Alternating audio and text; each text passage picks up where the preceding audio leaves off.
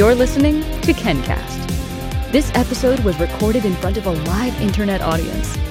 And here's your host, Ken Cole.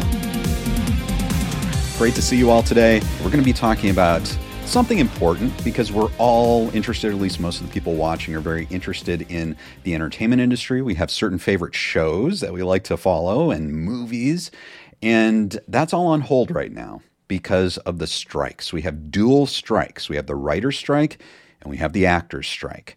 And they have been going on for a long time. The writer's strike's been going on for over three months. The actor's strike, I think, is now over a month long.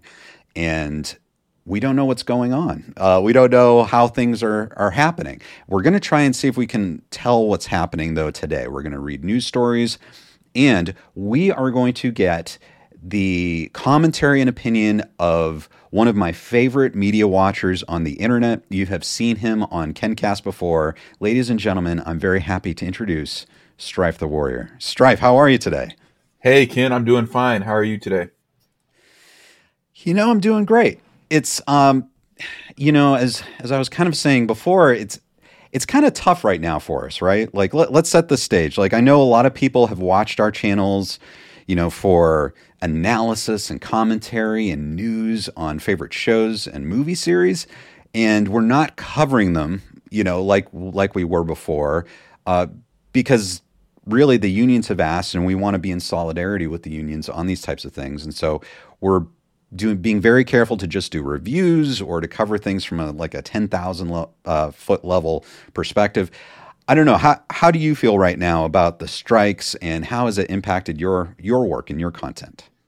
Yeah, so I've definitely taken a break just to kind of stand in solidarity uh, with everything, uh, and which me to me it's kind of fine because um, I may have talked this uh, before, like either on my, uh, my, own live stream or just kind of candidly uh, among my uh, community, but you know, when it's like when when it's kind of go time, and what I mean by go time is like when a new season releases, um, I'm like pretty much working nonstop to try to get content out as much as I can. So, uh, and because of that, that kind of causes me burnout very quickly. So, you know, at that point, within like by the end of the month, I don't want to have anything to do with Cobra Kai anymore. Like at least for right. a time being, you know, just kind of take a break. So, um, in a way, this kind of like the one upside I'm seeing to this is that it gives me a chance to like work on things in the background and kind of really refine it. Uh, you know, while things kind of get sorted out. And you know, I uh, as I said before, I, I agree with why they're striking, and uh, you know, I, I definitely support it. So, and to me, uh, morals are way more important than money. So, right, right, exactly. And you know, the things we love are created by all these wonderfully talented people, and right now they feel like they're not getting kind of a fair deal and everyone deserves to be able to to make a good wage for the good work they do. And so, yeah, I'm I'm with you. I'm with you, Stryfe. We're we're gonna try and uh, hang with everyone here. And what we could do, and what we're gonna do today, is go over what's happening like what what's going on can we tell if this is going to end soon or not or is this going to go on for a very long time you know we're, we're and we're going to try to get to the reasons for this as well now before we do that i do want to bring people's attention to your channels because if anyone is watching now that has not uh, gone to your channel, subscribed, I want to point them to you. Uh, let me let me add this. This is Stryfe the Warrior. This is his uh, YouTube page. You can kind of see on here just all like the amazing videos he does, um, you know, and he's done great stuff on, say, Cobra Kai, uh, Karate Kid, uh, but also the Rocky series. Um, really great stuff. Everyone who's a fan of this channel needs to subscribe to to your channel. But then Stryfe, you've also got another channel, Stryfe's Gaming Realm. Tell tell us about this. Yeah, uh, well, first of all, thanks for the shout out. Um, and then, uh, so yeah, Stryfe's Gaming Realm. This was something I've kind of always promoted in my videos, and I was always like, yeah, I'll have new clips and upload it. And then, because I was working on videos, I didn't have a chance. But now with the strike going on, I finally have a chance. So, um, first and foremost, before I did analysis content, I've always been a gamer. So, you know, I, I grew up with the Super Nintendo, uh, 64, PlayStation 1, all the great consoles. So, um, and I, also before I, you know, did my analysis work on YouTube, I used to stream video games too on Twitch. Um, yeah. I've kind of done some gaming streams on my main channel, Uh, but this was something uh, a channel I kind of wanted to like have like an archive of like some of uh, some moments, what which are either great moments or funny moments. Uh, so lately, it's been um, what I've been kind of playing, even though I kind of took a break from it for now. Was Street Fighter Six, uh, really fantastic game. It's a really great entry in the Street Fighter series. Uh, I have wow. a few clips in there from Overwatch Two, Fortnite. Also, some repurposed clips from my Twitch streaming days, like Smash Brothers. played that quite a bit too. So um, I'm also going to be planning to do uh, eventually once I kind of get things ironed out, uh, live stream gaming live streams ex- exclusively on this channel. Um, I might have something special uh, planned for October, so I'll kind of keep you guys uh, in the loop on that. So I've kind of been also doing some gaming work in the background of like recording footage and things like that, and kind of uh, getting stuff. So uh, yeah, I have a few clips in here. So um, that first one, though, the Great Minds Think Alike, is actually a really funny one because uh, this was an online match from Street Fighter, and then me and this guy, this random guy I never met before, we ended up doing the same attack to each other twice. So it was a very like Cobra Kai s moment, like uh, you know in season four where they kind of hit each other and like knock each other out. So nice. Yeah. yeah, that's great. Um, everyone, just so you know, if you're into gaming at all, Stryfe is like an expert. He is incredible. Um, I've been very lucky, very fortunate to play with him live here. Uh, the the uh, Shredder's Revenge games, Teenage Mutant Ninja Turtles Shredder's Revenge. That was just so much fun, and we got to talk about the Super Mario movie on this channel. And he invited me on on his channel to talk about Resident Evil Code Veronica, which was just so much fun. So if you guys are interested in that, check out Stryfe's Gaming Realm and and let us know too if there's something you'd like to see us play on on here or on his channel. Um, would you say Stryfe would be open to suggestions on on oh, games and that type of thing? Yeah, and speaking of Shredder's Revenge, uh, that we could probably do that again too because the DLC comes out uh, this Thursday, I think. So. Oh, that's right. Yep. Yes, you you actually let us know that um, there's some cool things to look forward to in the DLC. You can play as Shredder, right? Right. Yeah. So I they the studio released the video yesterday. So I guess there's like a survival mode that they're adding, and what they do is like briefly somebody can kind of control Shredder for amount of time, and once that that appearance is damaged, then you kind of revert back to your character without losing any kind of health bar. Um, so you also two new characters you get to play as is uh, Usagi, who's like, which I don't know too much about his information from like the TMT canon, but from what I understand, he's a, samurai bunny from another dimension. Uh, apparently, a, really a fan favorite too when it came it comes to like the old games. He was a very requested character. You see him in fan games all the time too. And then uh, Karai, uh, Shredder's daughter is playable too, which uh, I'm actually oh, looking oh, wow. forward to playing as her. So. Wow, that's that's absolutely fantastic. Um, yeah, we definitely got to got to do that. That is a super fun game. Uh, mm-hmm. I want to take a second before we get into our main discussion to say hello to everyone. Uh, starting off with uh, Chosen himself, Chosen Taguchi. What's Thank up, you Chosen? so much. How you doing? Darkest Hour uh, says, with the latest I read from Bob Iger, the disconnect between the two groups is still vast. Yes, Stryfe. We're, we're going to get into mm-hmm. all of that um, and that disconnect. This is really weird, by the way. This is so weird right now. I mean, just in the history of entertainment. So we'll, we'll be getting into that. Uh, no more drama says, I think they not being able to market it will lead to slow sales, huh? That's, you know, we, and we could talk about, you know, Xolo Maridueña from Cobra Kai plays Miguel. Um, he had a new movie come out, and yeah, it's like they're not really able to market it like they would be able to because the actors can't go on talk shows and interviews and, and that type of thing. Clifford says Stryfe on Super Mario Brothers. What is her actual name? Princess Peach or Princess Toadstool? So it, I think it was Peach originally, but they didn't. It didn't get localized until that until Super Mario 64, which they kind of introduced her as uh, Princess Peach Toadstool. Uh, but I could be wrong on that. But I, I want to say it was she was originally known as Toadstool here in the U.S. and then Super Mario 64 kind of started linear speed. So it might have been always Peach in Japan, but I'm not too sure about that. Don't quote me on that. And also, a quick other couple questions. Um, somebody asked me if I played the Cobra Kai games. Yes, uh, I love the first one. Second one needs a lot of work. I still need to talk about that in a, in a video. And favorite game about TMNT uh, in 16-bit, easily Turtles in Time. Uh, you can't go wrong with that one. And that's what's great about Shredder's Revenge is that it's everything that was great about Turtles in Time in the original TMNT arcade game and it's on steroids basically. Like it, everything that yeah. they was good about the games, they managed to not only recapture it but make it better too. So, and you know, I'm Jaws. I'm glad you brought up the 8-bit games. I still have I don't know why I have a soft spot for it. The original Nintendo game of Teenage Mutant Ninja Turtles. It is really hard. I know it's got problems. For some reason, there's something about it though that's really unique and it's tough. And I don't know. It's not as cartoony maybe as like the subsequent games. Maybe maybe that's why I like it. The tone's a little rougher. I don't know. Mm-hmm. Do, do, you do you have any idea any thoughts about that uh, original Nintendo I, game? I think about the rough tone. If you're talking about the platformer, I think that was was more based on the Mirage comics uh, mm-hmm. with some stuff going thrown in. I never really played it uh, because my first we did technically my first console was an NES, but we only had like the first two Mario games, and then our NES broke. But then right after that was like the Super Nintendo, which what I really grew up with. So you know I had Mario World, Mario All Star, so I was able to kind of play those. But um, I, I probably want to go. I think I actually own it. Uh, because in uh, December last year, I actually came across a really good deal on an NES. Um, that had like 30 games and it came with like the Zapper, two controllers. Uh, I actually repaired it and got uh, got it working again because um, fun fact. So the NES uh, connector pins for the cartridge, yes. you can actually boil those in water because the metal doesn't rust.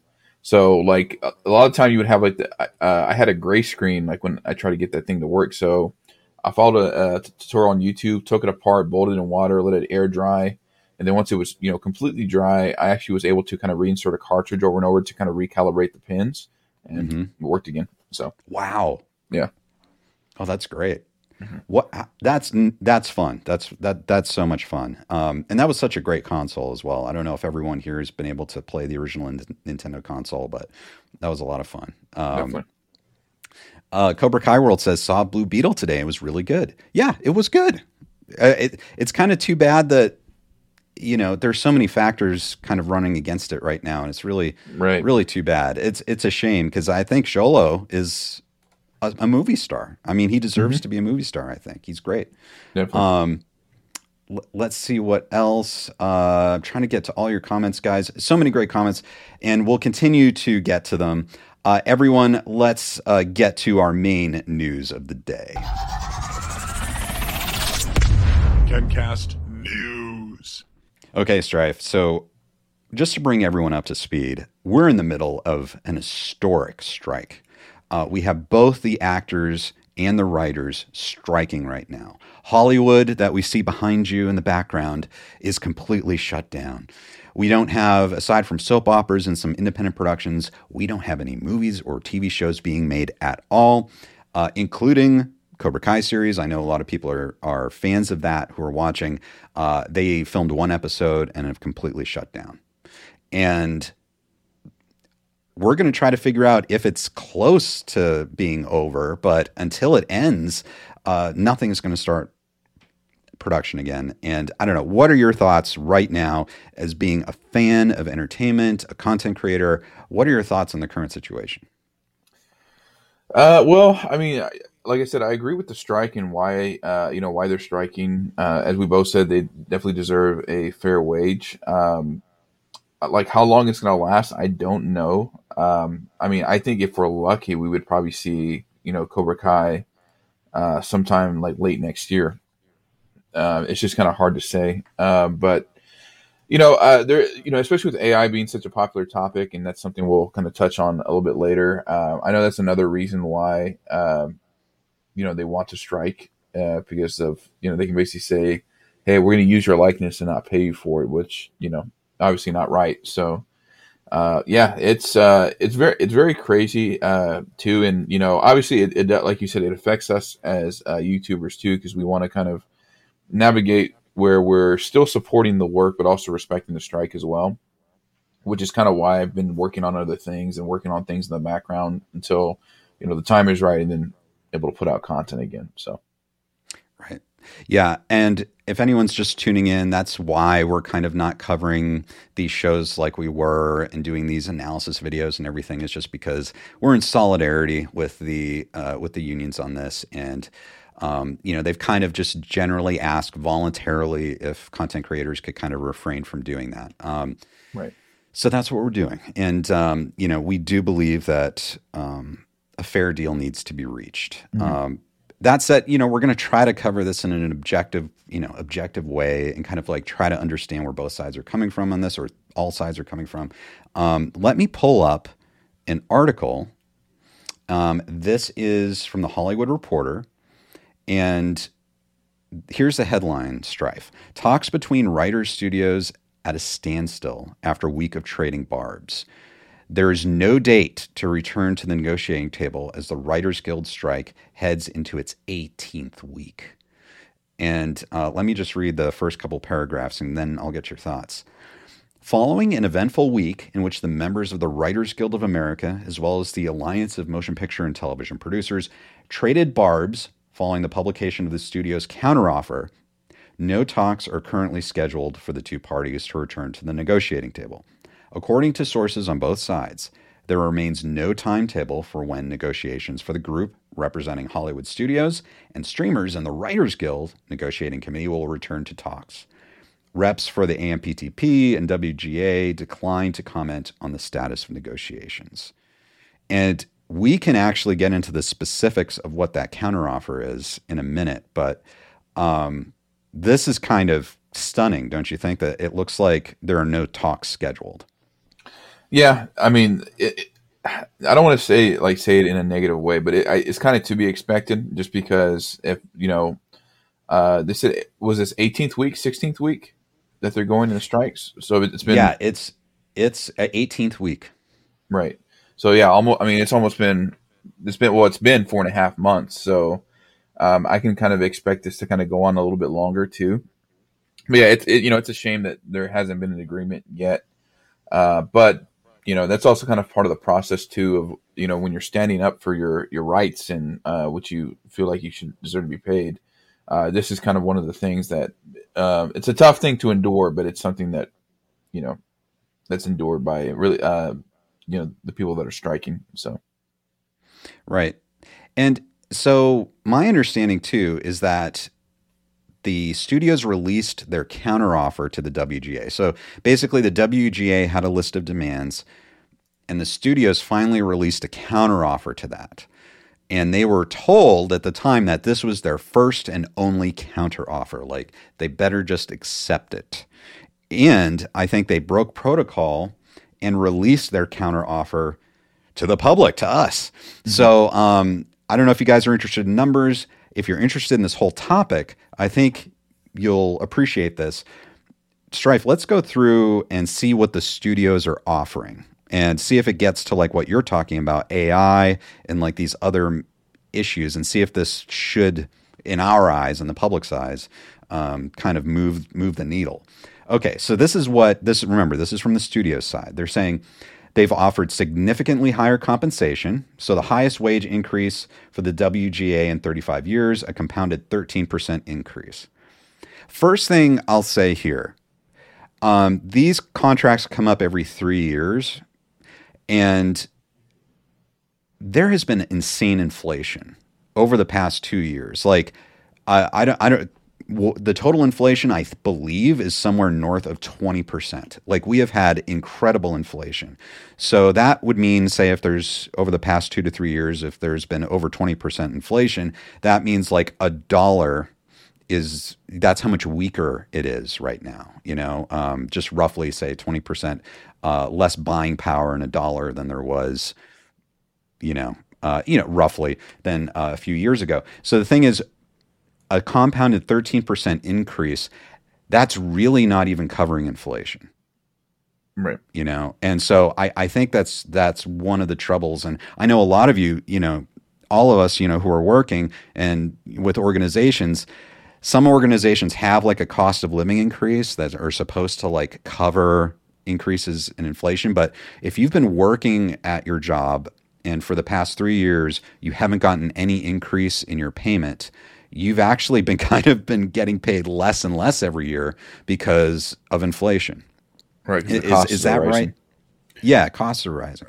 Uh, so so let me also uh, kind of ask about. So they're saying compound, compounded thirteen percent. So they're saying increase five percent in year one, mm-hmm. and then so when the next year uh, increases, are they just saying okay? So since we increase you by five percent, so say say for example, I'm just kind of throwing numbers out there to kind of understand. So let's say it went from 4,000, uh, 1,000, 1,005. So when Mhm. they're saying a 4% increase, is that on top of the 1,005 or on top of the original 1,000? I think it's on top of the 1005. Gotcha. Okay. S- So it's like it's factoring in this 5%. Right. And then on top of that, it'll be 4%. And then on top of that, it'll be 3.5% in year three. but you're saying that doesn't even cost or cover the cost of living, though, right? Yeah, because proposing. Right, because it's saying like the minimum, like the this is the minimum wage increase. Even this first year, it's five percent over the last agreement, which was three years ago. But as we talked about, inflation's already like probably you know over. say, Oh, I see what you're saying. Yeah, like you, like just doing it five percent of the original pay. You know, pay. Yeah, that that doesn't make sense. Right. So that's what. So it sounds good when you read it, like, but if you think about the numbers, Mhm. it doesn't seem like enough. Right. Um, okay, so but they're basically saying that like, uh, so they gave some examples. Like the previous minimum was uh, nine thousand eight hundred eighty-eight dollars per week, and that would bring it up to eleven thousand three hundred seventeen a week for guarantees up to nine weeks. Now, okay, and I think that's factoring in um, that's the compounded increase over th- three years. So that's not like the instant change. Now, a lot of people see this and they go, "Hey, wait a second, that sounds pretty good. Nine thousand eight hundred eighty-eight dollars a week. That sounds that sounds pretty good." Um, but it's important to remember that this is not see the guarantee of up to nine weeks. So basically, you're not getting that for all year long. You know, you're Right. getting that for nine weeks. And that is kind of like the difference in the industry versus working just a nine to five job all year. You're working all year long and you're getting that annual pay. But this is, you know, just weeks out of the year, like maybe up to nine weeks. And so here's a question: So that you're saying then the writers don't work all year round; they're only working like, you know, a certain amount of time, right? So like, Right. what would you say on average that they would like work per year? Like half the year? No, I I've heard uh, listening to some writers on like some big shows. That's the that's the problem is like the the shows or the studios would hire writers for maybe like six weeks, seven weeks, and then that's it. Um, in the past, the writers used to be more of an integral part of the actual production of the show. So the writers would continue Oh, to work while the show's being produced. Um, but I think a lot of shows are cost cutting, and so they're only keeping the writers around for like maybe six or seven weeks, and then goodbye. We'll see you next year. And so they kind of have to make a choice. Do they get another gig? Um, but sometimes they're expected if they want to keep working on the show that they have to be available for the next season. Yeah. So I think that's part of the trouble. Yes, and see that makes sense too because um, you know when you're a YouTube partner, you're essentially a 1099 contractor. Like for me, for example, uh, and I'm I'm going to talk openly because I don't care. Um, Like for me, like when Cobra Kai a new season drops, it's a really good time for me to work because you know I'm at the height of the algorithm and things like that. I'm putting that out there, but it's not like that for me all year round. So that's kind of why it's hard um, doing my content that way because it's it's just like yeah for those few weeks I might get you know some decent ad revenue but then it's just not it's not a guarantee I'm not being paid like that all year same thing with my current my in real life job. I'm a 1099 uh, contractor in, in what I do as well. And uh, this past year actually has been really rough for me because I've had um, I had clients cancel their contract. I've had a client cut back on their contract. So Oh, um, yeah, it's you know that's you know like like you were saying that might sound good, um, if you know if you're getting paid way less, you know, like from a nine to five to writers, like if you're not making nine thousand a week, but if you're only going to be hired for six weeks, then you got to worry about okay, what am I going to do after that six weeks? You know, there's no con- there's no consistency, there's no guarantee. So uh, it's kind of the same thing here, and that's kind of why you know I kind of resonate with this too. It's just like, mm, like yeah, it's it's it's not a fair wage that they're being asked to pay. And the thing is too is like one I, I can understand an argument with like, well, I'm not getting paid nine thousand a week to do my nine to five. Well, yeah, but think about it this way: if the studios are making a lot of money, um, then you you know they're keeping way more than they need to for you know c- compared to the writers. Um, you know that, that's just kind of like enough said as far as that goes. So Yeah. I know, and I love your point about say the YouTube being a YouTube partner and this whole like contract thing because you're right, it's very similar. And you do have that feast or famine thing going on, and that's why we we always appreciate uh, if we have memberships, channel memberships. Thank you guys for being members, like Owen, who's watching from the UK. Thank you for being a channel member, Owen, and all of you because that helps. You know, it at least gives us something where we can you know, to cover the costs of like our software, you know, wherever we need. And so we thank you guys. Uh, but it's kind of the same thing with writers. You know, what do they do in the meantime? I know a lot of them, you know, do ride share stuff. They, you know, they get they get gigs. You know, something that they can keep the money coming in. And um, and Wang Shaftesbury says the cost of living has gone through the roof. It really has. You know, everywhere. And uh, Paula, great to see you, Paula. Thanks for joining us. MOTU Thunder says, "Will there be new characters in season six of Cobra Kai?" Well, it's a it's a it's a really great question, but you know, um, you know, I had the opportunity to go down and talk with the big three and some of the actors. Uh, check out definitely check out that video on my channel. But Stryfe, it's uh, there aren't there's nothing that, and that's the thing that's so interesting. There's nothing going on right now regarding season six. Yeah. Like um, they've already got the general outline plan, but they really only wrote episode one. They've only really produced it.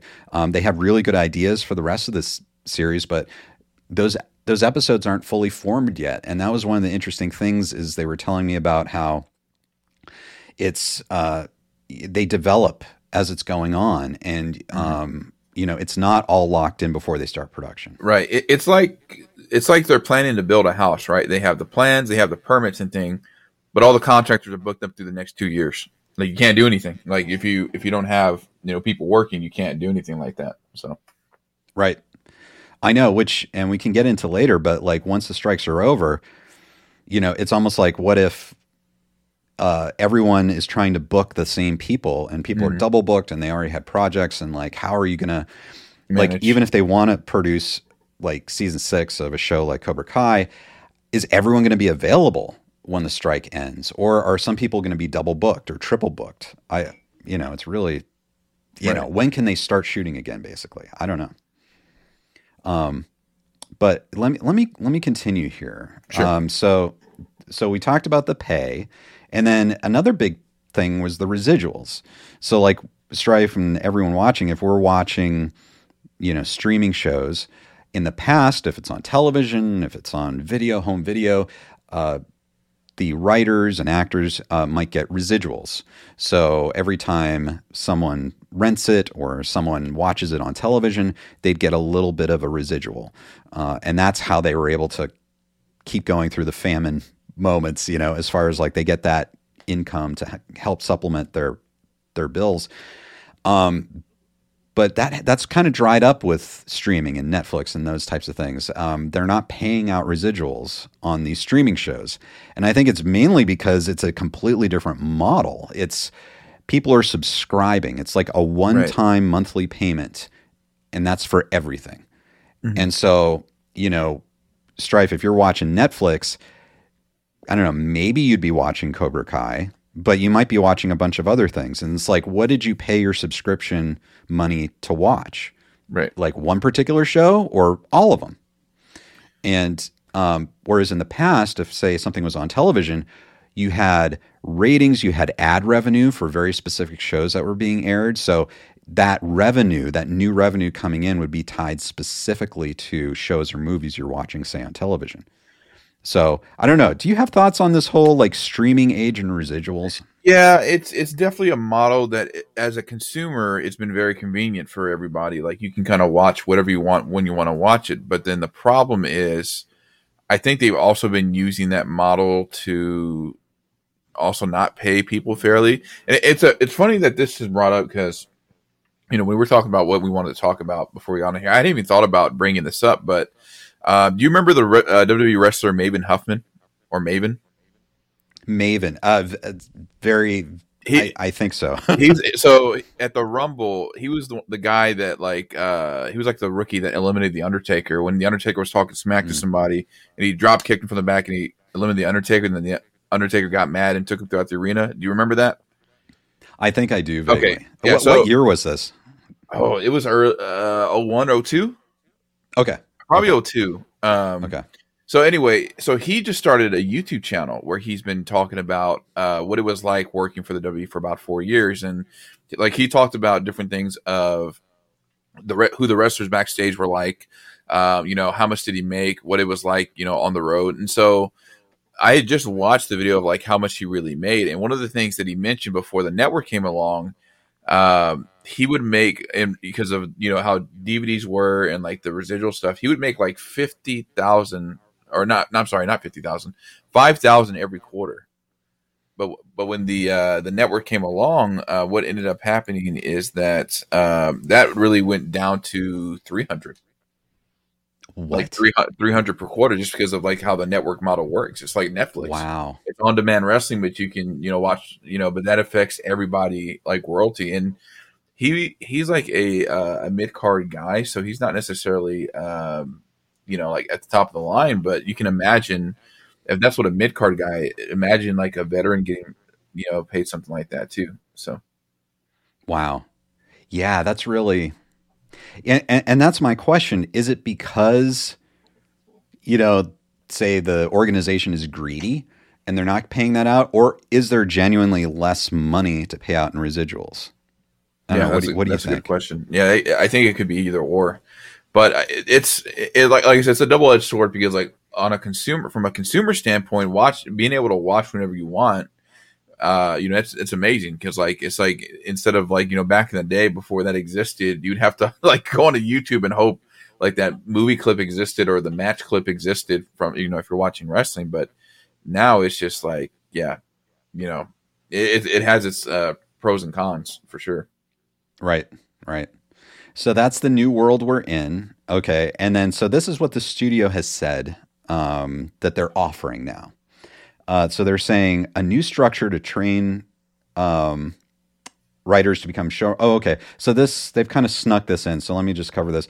It's another thing they've complained about was the fact that the writers, as we talked about, worked seven weeks, seven weeks, and that's it. Goodbye. See you for the rest of the year. But they wanted to keep writers on. The guild does so that they can train them as producers and showrunners for the future. And so this is what the studio is saying is like we're going to give a new structure by guaranteeing the length of employment and requiring that these at least two writers get to go into production and and observe the show and work with the producers. Um, and in a new compensation structure, a minimum of 10 weeks employment. So that's a big problem, as we were talking about. The number of weeks is kind of short. Um, the week to week rate of pay will increase by 43.8% over the current rate. And this is interesting too because uh, I guess this is development rooms, but this is different than the numbers we saw before, where the 9888 is up to 14,000 and not 11,000. But um, okay. Um, and then so I don't know what it said. Oh, okay, so this is the residuals. A total worldwide domestic and foreign residuals would increase from 72,000 to 87,000 per episode for 3 exhibition years. I'm not exactly sure the significance of that, and I don't know what Yeah, that I'm- number I'm not- means. I don't know either. Yeah. Um okay, so another thing is so it, it seems that like it didn't touch the residuals argument. Um AI. So this is something that's near and dear to your heart, Stryfe. Um and this is what they say landmark protections for writers surrounding the use of genera- generative artificial intelligence. GAI. Written material produced by GAI will not be considered literary material. So I'm guessing that means um, it's literary material. I guess would mean what form the foundation of a of a production, Yeah, that or script. I don't know. Yeah. right? Um, a writer's compensation credit and separated rights will not be affected by the use of GAI produced material. Okay, so that sounds good, but here's what I want to ask you, Stryfe. A writer's compensation credit and separated rights will not be affected by the use. So, if you're a content creator say like even for your channel or you're making a movie and you've written something and then your boss or the studio comes along and rewrites it with AI, right? So it's not quite your work anymore. Um, but then you get full credit for it. But it's not your work totally. It's been rewritten. Yeah, it's, it's then it's like okay, but am I still getting the full pay? Because the, Right. the thing is, they could say is like, oh yeah, your material is not going to be affected, but we're going to use sixty percent of the AI wrote compared to your forty percent.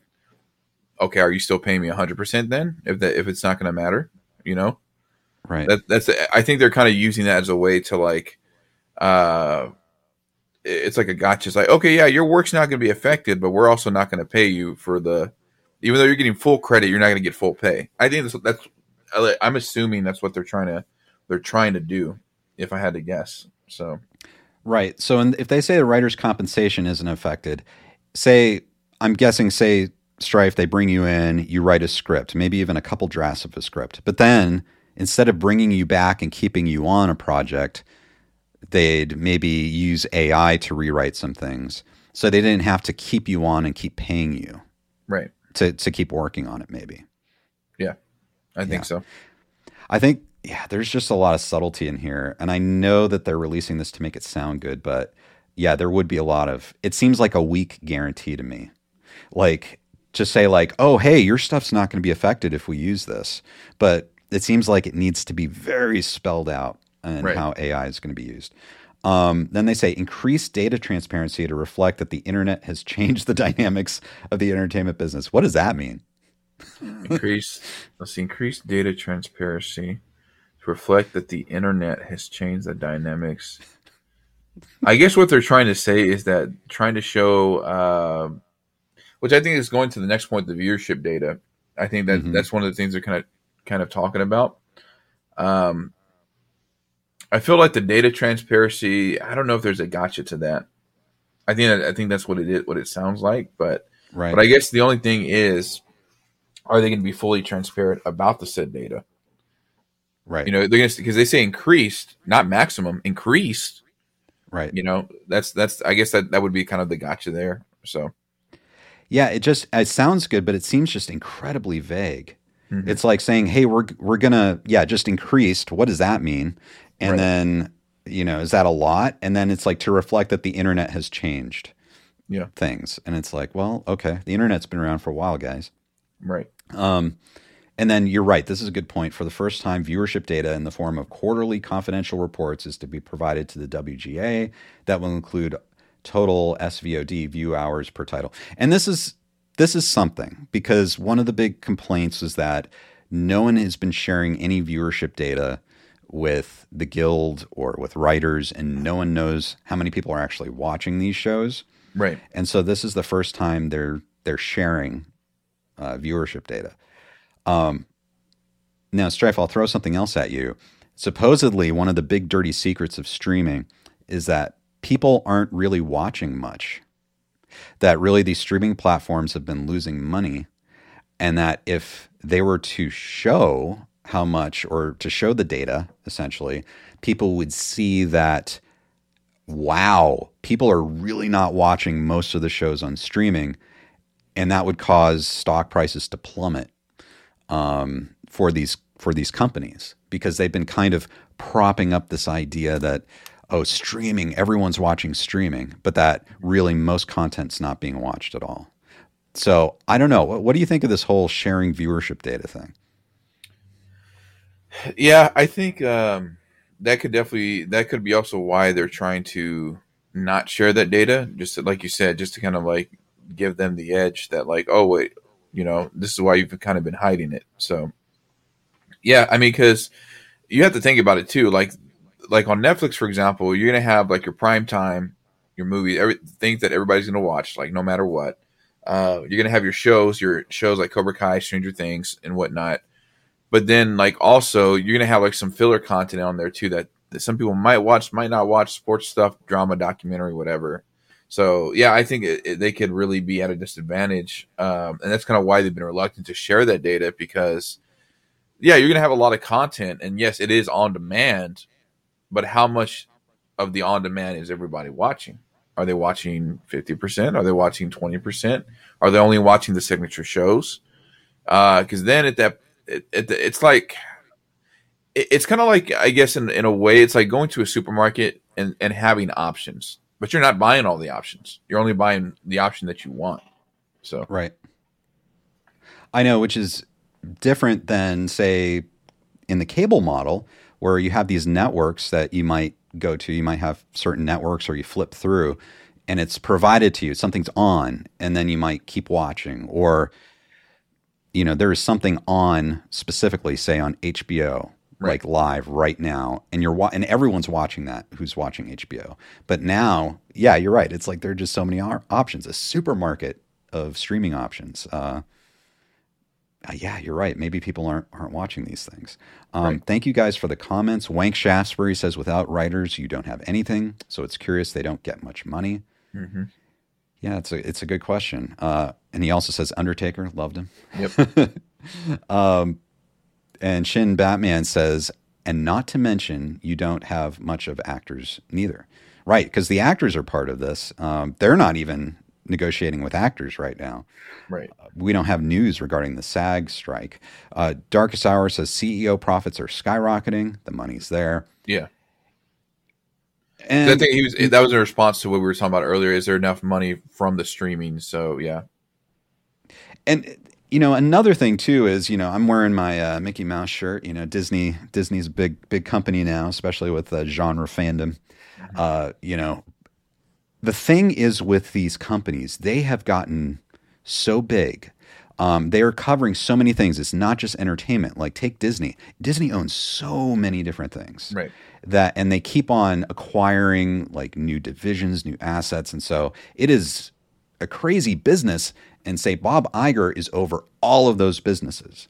So we see that CEO salaries are huge, but at mm-hmm. the same time they're managing so much more and they have to be you know competent at managing more than just TV and movies they have to manage like everything and there's so much revenue coming in so right. is there an argument to be made that CEOs salaries are increasing and they're huge and they're insane but the movie and TV part of their business is only a fraction really of the revenue that's being pulled in yeah, I, I think it's just it's and see this is kind of where it gets even beyond the strike it was like whether it needs to be a cap for salaries too. Uh, that's a whole completely different issue uh, probably for another time but yeah it's, it's just so many different factors too because um, it's like yeah i get that like you know if you're the ceo you're definitely going to get paid the most because you're managing thing and you're also managing other stuff but if it's like even then, if you're just overseeing it and you're having other people manage it, do you really need the you know what I mean? Like, do you really need the extra money? So, yeah, right. I know. Yeah, something seems out of balance. Wank Shaftesbury says there's a lot of creative accounting. I think that's probably true. Yep. Uh, Flip the script says, "Hey, hope all are doing well. Really hope they resolve things soon and reach an agreement. The younger cast are aging pretty fast. Yep and we can say this with all the shows, right? We could say it with for shows like Cobra Kai or Stranger Things, like anything that has like a young cast, they're getting older. Uh, right. do, do, you think do you think that's a problem for these shows? For a few of the actors, maybe. Uh, yeah. Well, I mean, well, yeah. If you're saying in general, yeah, definitely, because um, you know you're gonna have like time skips uh, like essentially based, and that's you know you're not to really have a way to explain that, and you're to try to have to either like use makeup or a lot of de aging uh, CGI to kind of do that too. So, um, which you know sometimes it works, it, you know it definitely can work and whatnot, but um, I, I, think really the only one I can think really like if we're talking about the the Cobra Kai cast, I think the only one that's really like one of the or two of the older older ones I think is uh, Tanner and Mary. Mm-hmm because I think Mary was the same age that Ralph was for season one. So, but no, I could be I could be wrong. I'm not I'm not sure, but yeah, I think because Xolo actually was like 17, like when they filmed you know season one. So, mm-hmm. so yeah, but yeah, there that's that that definitely could be a thing for sure if it's you know soon uh, later rather than sooner. And I'm thinking for a show, say like Cobra Kai as well. You know, people talk about like the break in between seasons but the interesting thing is they've actually shot one episode of season six. So, Right. are you going to see like an an age jump between episodes one and two? You know, for some of these Right, characters, exactly. that Yeah. that would be that would be something. Um, hey Javier, thanks for joining us. The strike is expected by Cobra Kai taking over. Yeah, uh, you know, we just it's amazing just the strike, you know, talk about strike, you know, strike first, strike hard. The strike has has kind of KO'd all production right now, including Cobra Kai. So, uh, and Darkest Hour asks, how do streaming sites fix this? Charge by the show, charge by category, run a tier system where you pick and choose a specific number of categories per tier. Will people even pay for this? These are wonderful questions. I have some ideas, but Stryfe, I don't know. What do you think of this? I think uh, maybe tiers could be the best way. Um, but the only problem then then is that um, you have your paywall issues too, like things sitting behind a paywall. So, Right. but uh, you know, at the same time though, that's kind of like the same thing with what the uh, with like you know what cable and like satellite uh, TV have always done too. So it might not be that vastly different, but um, yeah, I think maybe out of all those, a tier would probably be the best system. I mean, there's they're kind of technically doing that now with like Netflix, or they're trying to introduce that where it's like um, you pay this price, uh, but you'll get ad. You pay this other price, you won't get ads. So you know, it, it definitely could be, uh, you know, could be a, a thing for sure. Right. And I agree with that. I think it could be a tier system. But here's my prediction because, you know, we were talking about residuals and everyone, the writers, the actors, everyone wants residuals for these streaming shows. I think the easy way to do that would be to have these shows generate revenue beyond just the subscription. And I think that's ads. You know, Stryfe, you mentioned that. Like, I'm wondering if we're going to see a lot of affordable tiers that include ads, uh, and maybe they'll just keep raising the prices of the tiers that are ad free. But Right. that w- that way, those ads for whatever shows are being watched will be generating revenue that Right. you could pay out as residuals. And I'm kind of wondering if these strikes are going to basically force these streamers to become more like cable networks, you Right. know, where you're paying for a channel and you know, or or a package of channels, like a bundle of channels, and there will be ads. And um, you know, like Netflix, I think their their tier right now is, isn't it like SD? It's like standard definition, but Right. it includes commercials. Right. So I'm wondering if they'll have like higher quality tiers that include commercials, like HD or 4K, but you know there'll be commercial breaks.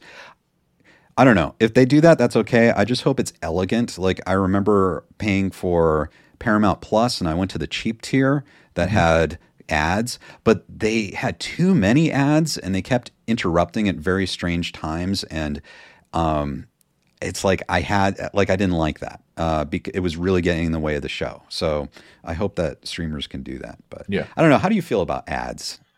Yeah, I, I think that's the only downside. Is just like when they do ads, there, there's definitely gonna be like too many. But at the same time, like if somebody is like looking to save money, they probably won't care. They're like, oh, another ad. They'll complain about it, but then they won't raise the price. You know, they won't change their subscription. So, but yeah, I think uh, th- them using that to do residuals would be really a really good idea.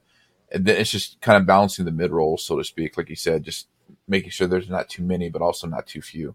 So. Right. How, just as a side note, because you're a YouTube content creator, wh- how do you think YouTube handles ads? I mean, for me, I, I try not to do like the the whole like too many ad rolls and things like that. But um, I I think, and see, I, it's kind of hard for me to answer because I usually have YouTube Premium, uh, just because I, I like I liked having being able to watch stuff like with this you know screen locked and stuff, or like listening to it like while I'm driving or something. So Yes. I'm I'm not too sure, but um, it's been a long time since I've had um, a non YouTube Premium subscription. Like I think I actually started getting premium because of Cobra Kai because when it was on YouTube back then, and I just kind of kept it since then. But Yeah. um, I don't know. How do you feel about it? Or do you have premium too?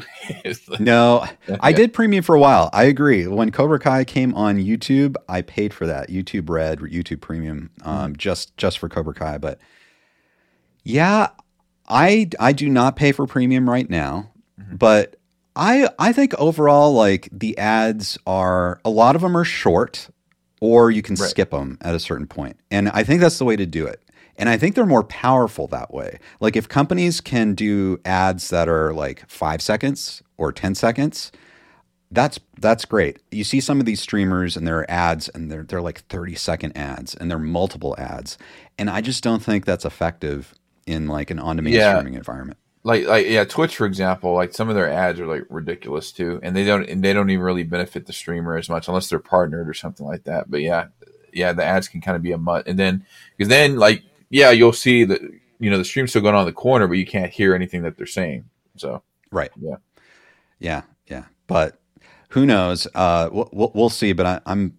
This is my humble prediction that yeah, I think we'll see a lot more like ad tiers, and that maybe sort of like YouTube Premium. If you wanted to pay for ad free, maybe the prices will just keep going up, and they'll be very expensive if you want to do that. Who knows? Um, Right. AEH, out of all the shows on Netflix, I have seen eight series, but only six of them were worth watching. The last show I saw was really bad. Thanks for the comment, AEH. What What do you think? How's the quality of these shows, Stryfe on on streaming? Um, you know, I, I haven't really watched too much. Um, I'm trying to think of anything that I've watched that was. Uh, I, I I did like outside of Cobra Kai. I did like Tekken. The Tekken one was really good. Um, it could have been longer, but I thought the I thought the quality was up there. Um, I know I've heard a lot of people like really really like Bridgerton. Uh, My girlfriend really like, liked that one, and it did. You know, from watching snippets of it, it did seem pretty pretty uh um pretty interesting. There's another one coming out, I think, which is called. Let me look it up real quick. I think it's called Wrestlers. Uh, oh yeah, or something like that. Uh, yeah, and it, it's talking about. Um, it's either a documentary or a show that's going to be talking about the o- OVW, which, if you don't know what that is, uh, that was a developmental system WWE used before NXT and things like that. And so a lot of people came up through there. So like John Cena, Randy Orton, Brock Lesnar, uh, Shelton Benjamin. So I'm kind of that's that one I'm kind of like interested in seeing to see how that is. And of course, I, isn't Glo- is Glow a Netflix original too? I can't remember. yes, yes. Though they um they canceled it. No, yeah. Well, I mean, even then, like I've never watched it, but I I know about it because it's based on the real life '80s, you know, ladies wrestling promotion. But I mean, if that was enough to interest casual viewers too, you know, I'd imagine that like, say some of the quality of their things are pretty good. So Right. Yeah, it's it's a very wide gamut, um, but but it's a great. I think Netflix they seem to have under, understood how to do this, and they have like all different kinds of content. Like you can have like reality shows on Netflix, you can have these prestige shows on Netflix, you can have a lot of you know non North America like foreign series come in, like I you know Korean uh, television and movies really have taken off. Like I think people have really discovered all of this great content from around the world. Um, and so Netflix, I think they know what they're doing. They, I think they've Right. kind of figured it out. But um, thank you all you guys for for for these comments. Bobby, uh, thanks for joining us. Sorry I'm late, but I'm here. I really hope this strike ends soon. Um, and we're going to get to the AI bit in just a minute, but based off of Bobby's comments, Stryfe, what have you been doing? like, how do you cope with the current state of content right now? Uh, from a personal standpoint, I've kind of been able to just um, enjoy like some some of my other hobbies in the meantime. You know, like gaming. Uh, I've kind of been doing that. Um, I've kind of also just been um, just kind of focusing on other things. That's like you know, it's easy. Like it's both easy and hard to say at the same time. Um, you know, or easier said than done, I should say. But uh, yeah, like it, you know, it sucks and whatnot. Uh, you know, especially because like I was really it was fun, ironic enough before they had asked about the whole content creator, I was actually planning to re- resume uh like my Cobra Kai season five videos, and then you know then they hit me, and I was like, well, damn. So I just kind of been focusing on doing what I can to kind of make other content too that's not affected. So like obviously the gaming channel, uh, I've Right. been doing that, or you know like like I said, hobbies. Um, yeah, you know, like like I said, it, it sucks, but at the same time, uh, I know it's. I would rather have that going on than you know them getting uh, paid unjustly, or just you know just making content like to disregard that. Um, because I had I had actually a commenter one time when I when I did my announcement of like, hey, I'm going to be you know taking a little break. I'll try to do content when I can. They're like, well, do what you want anyway. You know, the strike is bollocks. I'm like, I, dude, it's not even that big deal. Like I you know, I I originally did this channel for fun, and you know, if the channel ever ends, that's how I, am gonna just go out doing it too. Was for fun. It was never about the money. You know, it was never about. And I've I've always said that like I would rather put out good content than that I'm not happy with just to make a quick buck. So, yeah. Yep. Yep. Exactly. Yes. Hundred percent agree. Um, and you know, lots of great conversation on here. Uh, Don Don Power Ranger says, Hello, Ken and Stryfe and all, and happy National Cinema Day. I hope everyone is well on the day before Power Rangers Day, despite the passings of Bob Barker and Arlene Sorkin. Oh, yeah. The, yeah. This, this week has been crazy because we lost Bob, uh, Bob Barker, Arlene Sorkin, Terry Funk. Bray Wyatt passed away, which I was very, very sad about that because he was he's only three he was only three years older than I was. Wow. So yeah, you know, I basically would have went to school with him, like at that, you know, with the age gap there. But yeah, it's been crazy. It's been a crazy week, all things considered, too. It has been. Yeah. And uh, Don Don, thanks for your comment and thanks for letting us know about uh, National Cinema Day. I think in a lot of theaters, tickets are only four dollars today. So mm-hmm. if you haven't been to the movies in a while and there's a movie you want to see, today might be the day to go out and see it. Definitely. Um, James Knott says premium's the way to go. No ads. yes. Uh, and then Owen says, I've got Disney Plus. Yeah, Disney's uh, a big.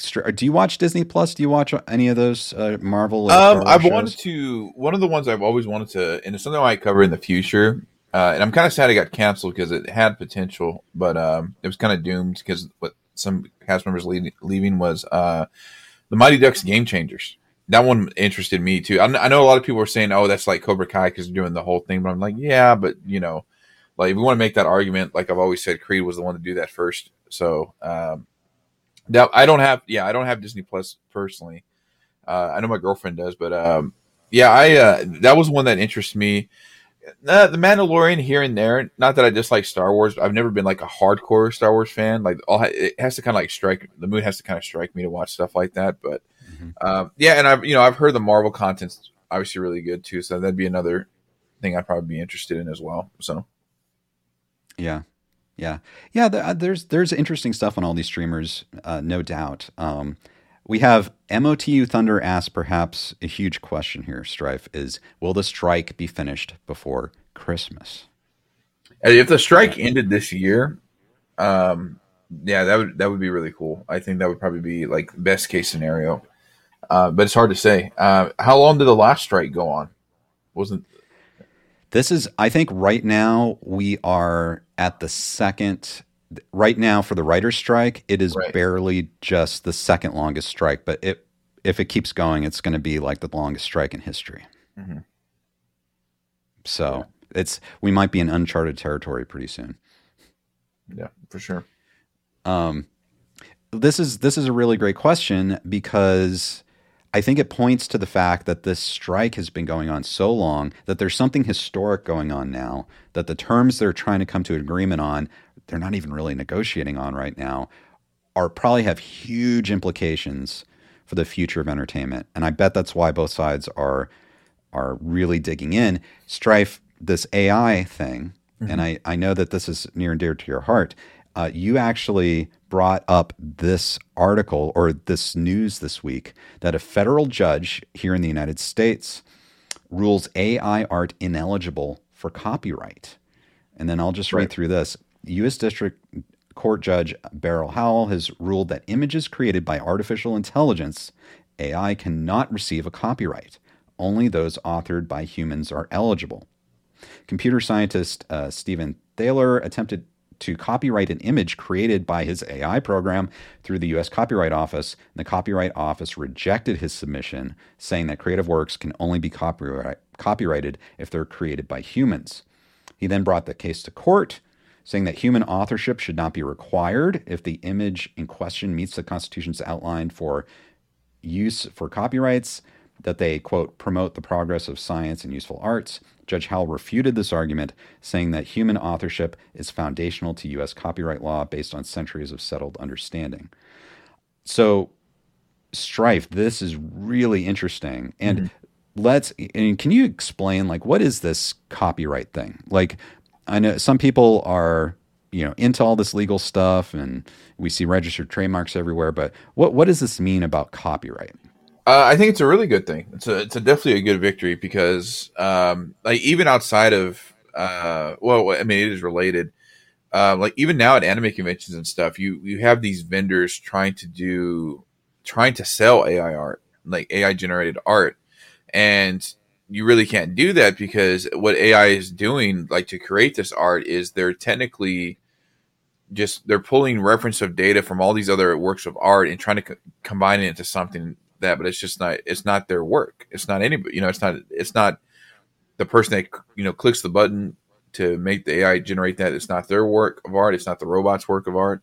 It's um, you know, you're, you're basically just copying and pasting from all these artists, even so much that they had it to where they had still had signatures from the original artists on on the AI art. So yeah, it's like it's dumb. It's just like trying to it's trying to take somebody else's report and only change your name and then turn it in as your own work. Like it doesn't make sense. So um, yeah, I'm I'm glad that they that, that they uh, did that. So that could also kind of help the strike uh, go go in the right direction too, because um, you know if somebody, for example, wanted to use AI to use somebody's likeness, whether that's their voice, their appearance, or things like that, you know they're they're gonna and without even paying like the original likeness, you know, the royalties and things like that. It's just you know, it's uh, it's bad thing. It's it's bad basically. Is that they try to do it without you know, with their likeness. And then you even get into the whole thing of using AI to repli- replicate people that are now deceased, trying to re- replicate their voice.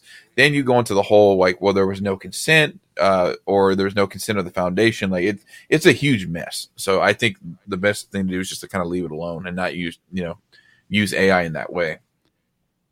Right. And even like from a writing perspective, if a studio wanted AI to write a script for a movie or create a property or put work in, this would be kind of a scary prospect. The idea that they don't own that, Right. you know, uh, they don't own that. Like anyone else could go out and make the same idea. Um, they have no right to it. They have like no copyright to it. So you're right. I hope that helps you know the strikes move along in that the studios really can't get away with using it for anything other than a tool.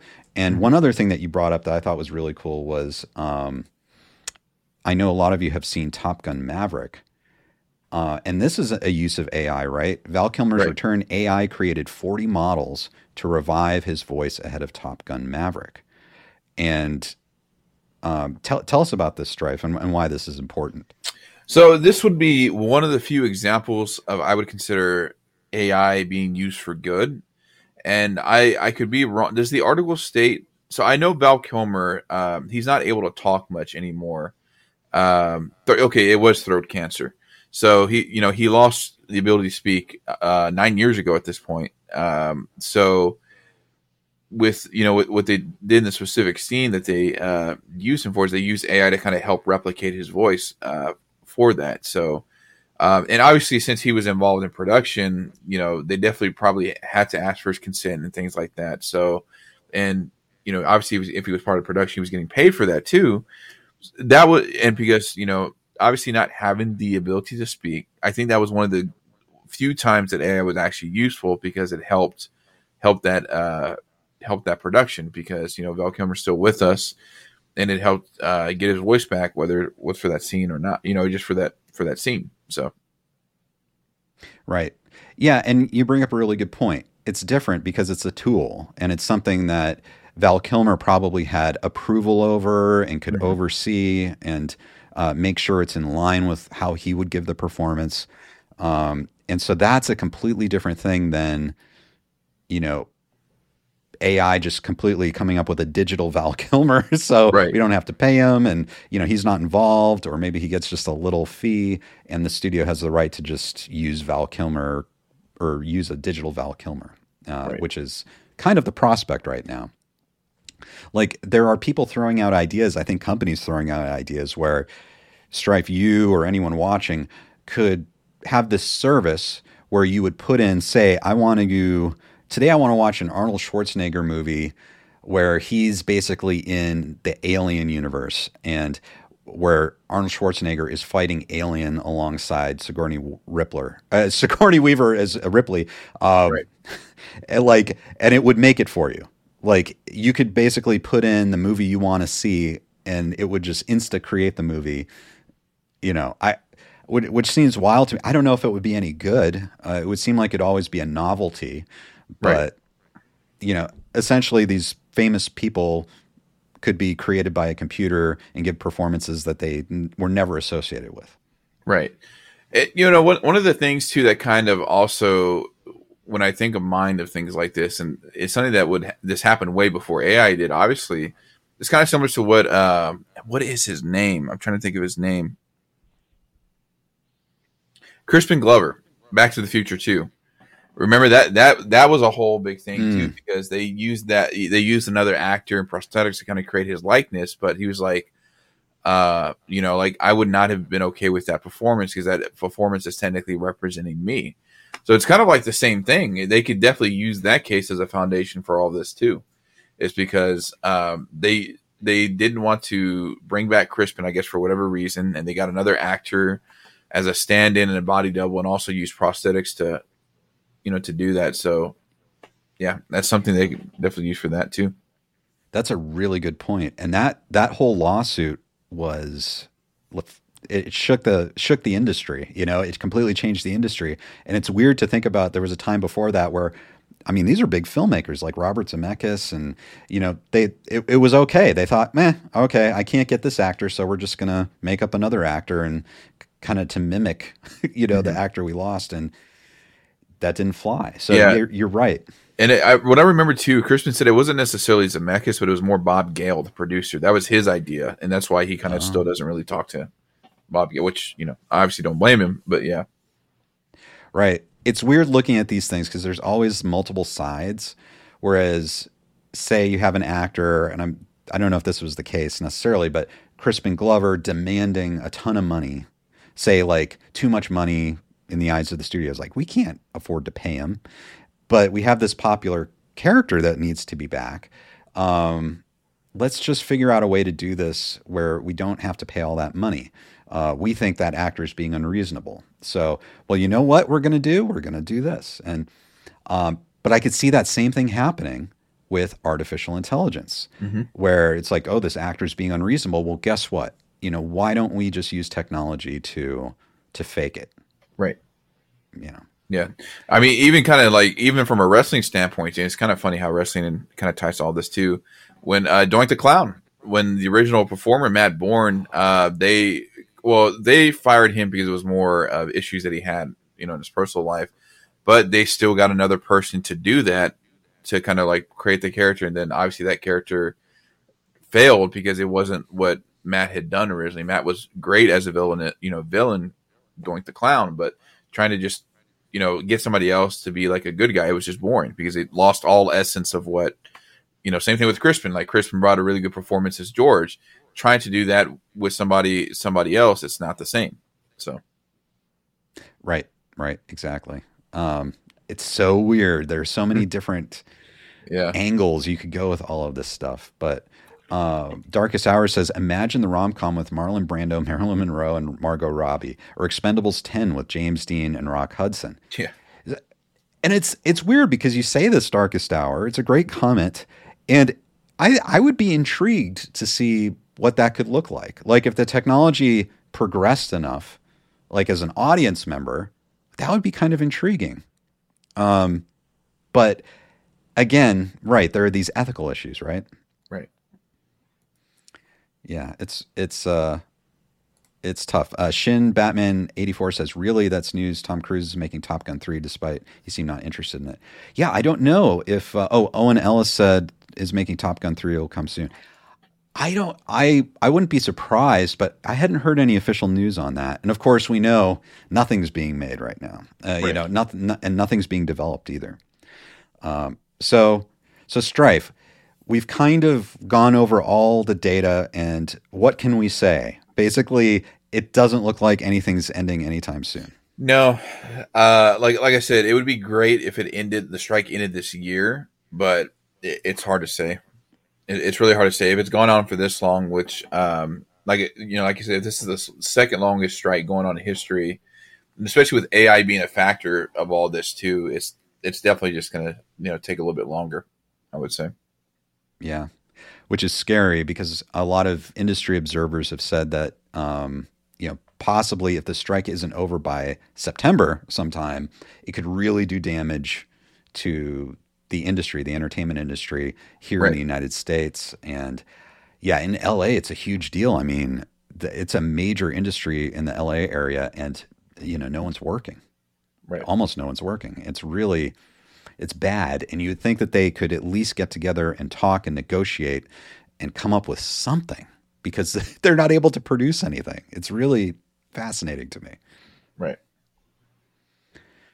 Well, so Stryfe, uh, before we leave today, do you have any other thoughts or uh, do you have anything that you'd like uh, people to pay attention to going forward? Uh, no other thoughts. Uh, I think I kind of uh, said my points from here earlier today, but I would just say just definitely stay tuned to the gaming channel because I definitely have some content planned for that through the end of the year. So definitely check that out. I also start doing a live stream specifically on that channel eventually too so yeah, just uh, stay tuned for sure. Uh, that's uh, that's all I can say. Okay, and for everyone, that channel is Stryfe's Gaming Realm. If you're listening on audio, it's S T R Y F E, Stryfe's Gaming Realm. I'll have a link in the description. Go follow that for sure if you're interested in gaming. And I know Stryfe would be happy to have you there. And Stryfe, uh, I look forward to you and I, hopefully pretty soon, talking about some gaming related things. Sure. Uh, some movies, maybe doing some reviews and critiques of, of movies, but also maybe playing some games as well. So I'm, I'm really looking forward to that. Yeah, me too. Definitely. All right, Stryfe. Well, thank you for joining me today. Everyone, thank you for watching. It's great to Great to see you guys. Um, maybe one last question from Matt Moore. Thanks for being a channel member, Matt. So, you guys, what kind of impact do you think this has on season six with actor schedules and the kids getting older? That's a, I think that's a question everyone has. So, I don't know, Stryfe, how would you sum that up? It's going to be a really big impact. Um, you know, like you said, just it depends on those the other actors having other obligations, making sure they're not, uh, you know, double booked and things like that. Um, you know, with the, the kids getting older, unfortunately, that's going to be just kind of an inevitable. Uh, we've even seen that with like just movies and films too, because of you know production schedule and things like that. So it's it's definitely be a significant impact to say the least. Yep, 100% agree. Thank you for the question, Matt, and thank you everyone for for watching today. And we look forward to seeing you next time on KenCast.